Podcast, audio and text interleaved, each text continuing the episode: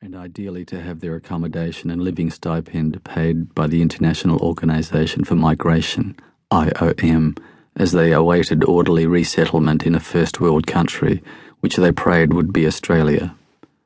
Some of them, particularly the single mothers with clutches of children, said they were prepared to wait for years, if that's what it took, in the hope of resettlement, even though they had just a 1 in 10 chance of getting one of the 80,000 annual global resettlement places on offer but most were there for the boats.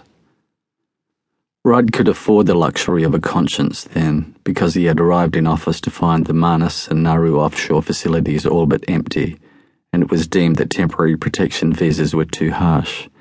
There were no boats apart from the odd freak vessel. By general agreement, John Howard, assisted by a lull in international people flows, had stopped them. Rudd's shift soon aroused interest in South Asia, the countries from Afghanistan down to Sri Lanka, and the Middle East in places such as Quetta, Kabul, Kandahar, Tehran, and Abadan city, home to high numbers of discontented and at risk people. Some of these began to move down to Indonesia again. At first, most were Afghan Hazaras and Sri Lankan Tamils who were coming to the losing end of a 26 year civil war. There were also people from Burma's Muslim Rohingya minority, though they were scattered and disorganised, more downtrodden and less able to raise the smugglers' fees. Slower to move initially were the Iranians, although they would soon begin to gather in great numbers. They entered Indonesia in various ways. Most, excepting the Iranians, could not turn up at Jakarta's Soekarno Hatta International Airport and apply for visas on arrival.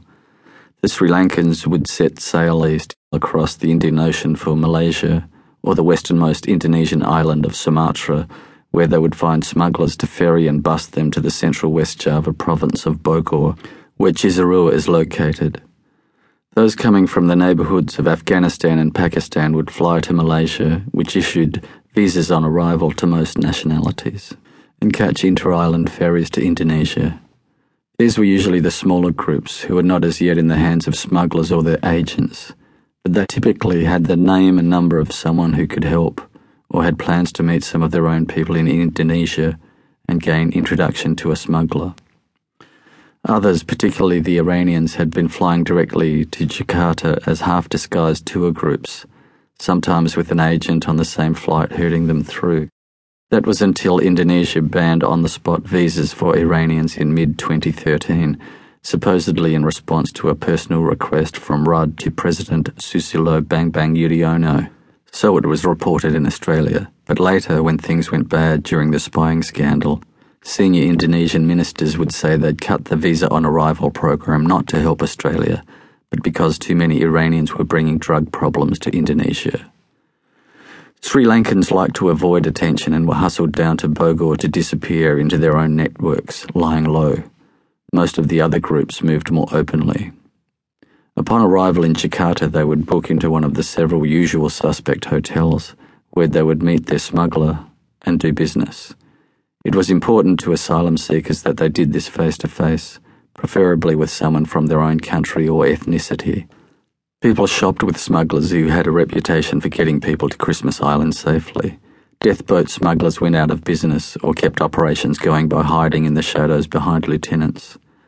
Not only were passengers investing what might amount to their earthly wealth, they were often travelling with children and wanted assurances the boats were safe. They also wanted to know that they would not be arrested in Indonesia.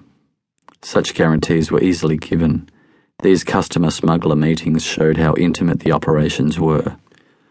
After the asylum trade restarted in early 2008, the Australian Federal Police in Jakarta would come to the view that there were not really any smuggling Mr. Bigs, not in the sense of snakehead triad bosses or masterminds hiding behind complex walls of front companies. They were small time businessmen crooks, usually from Iraq, Iran, or Afghanistan, living openly in Jakarta and growing rich on the proceeds of smuggling. The smuggler bosses often used Arabic pseudonyms such as Abu Wasim or Abu Yunis. Abu means father of, and is as meaningless as calling someone Mr. These men declared themselves to be Haji, meaning they had made the pilgrimage to Mecca. It gave them an element of credibility with their Muslim clients. They wrongly imagined, because Haji were expected to be honest.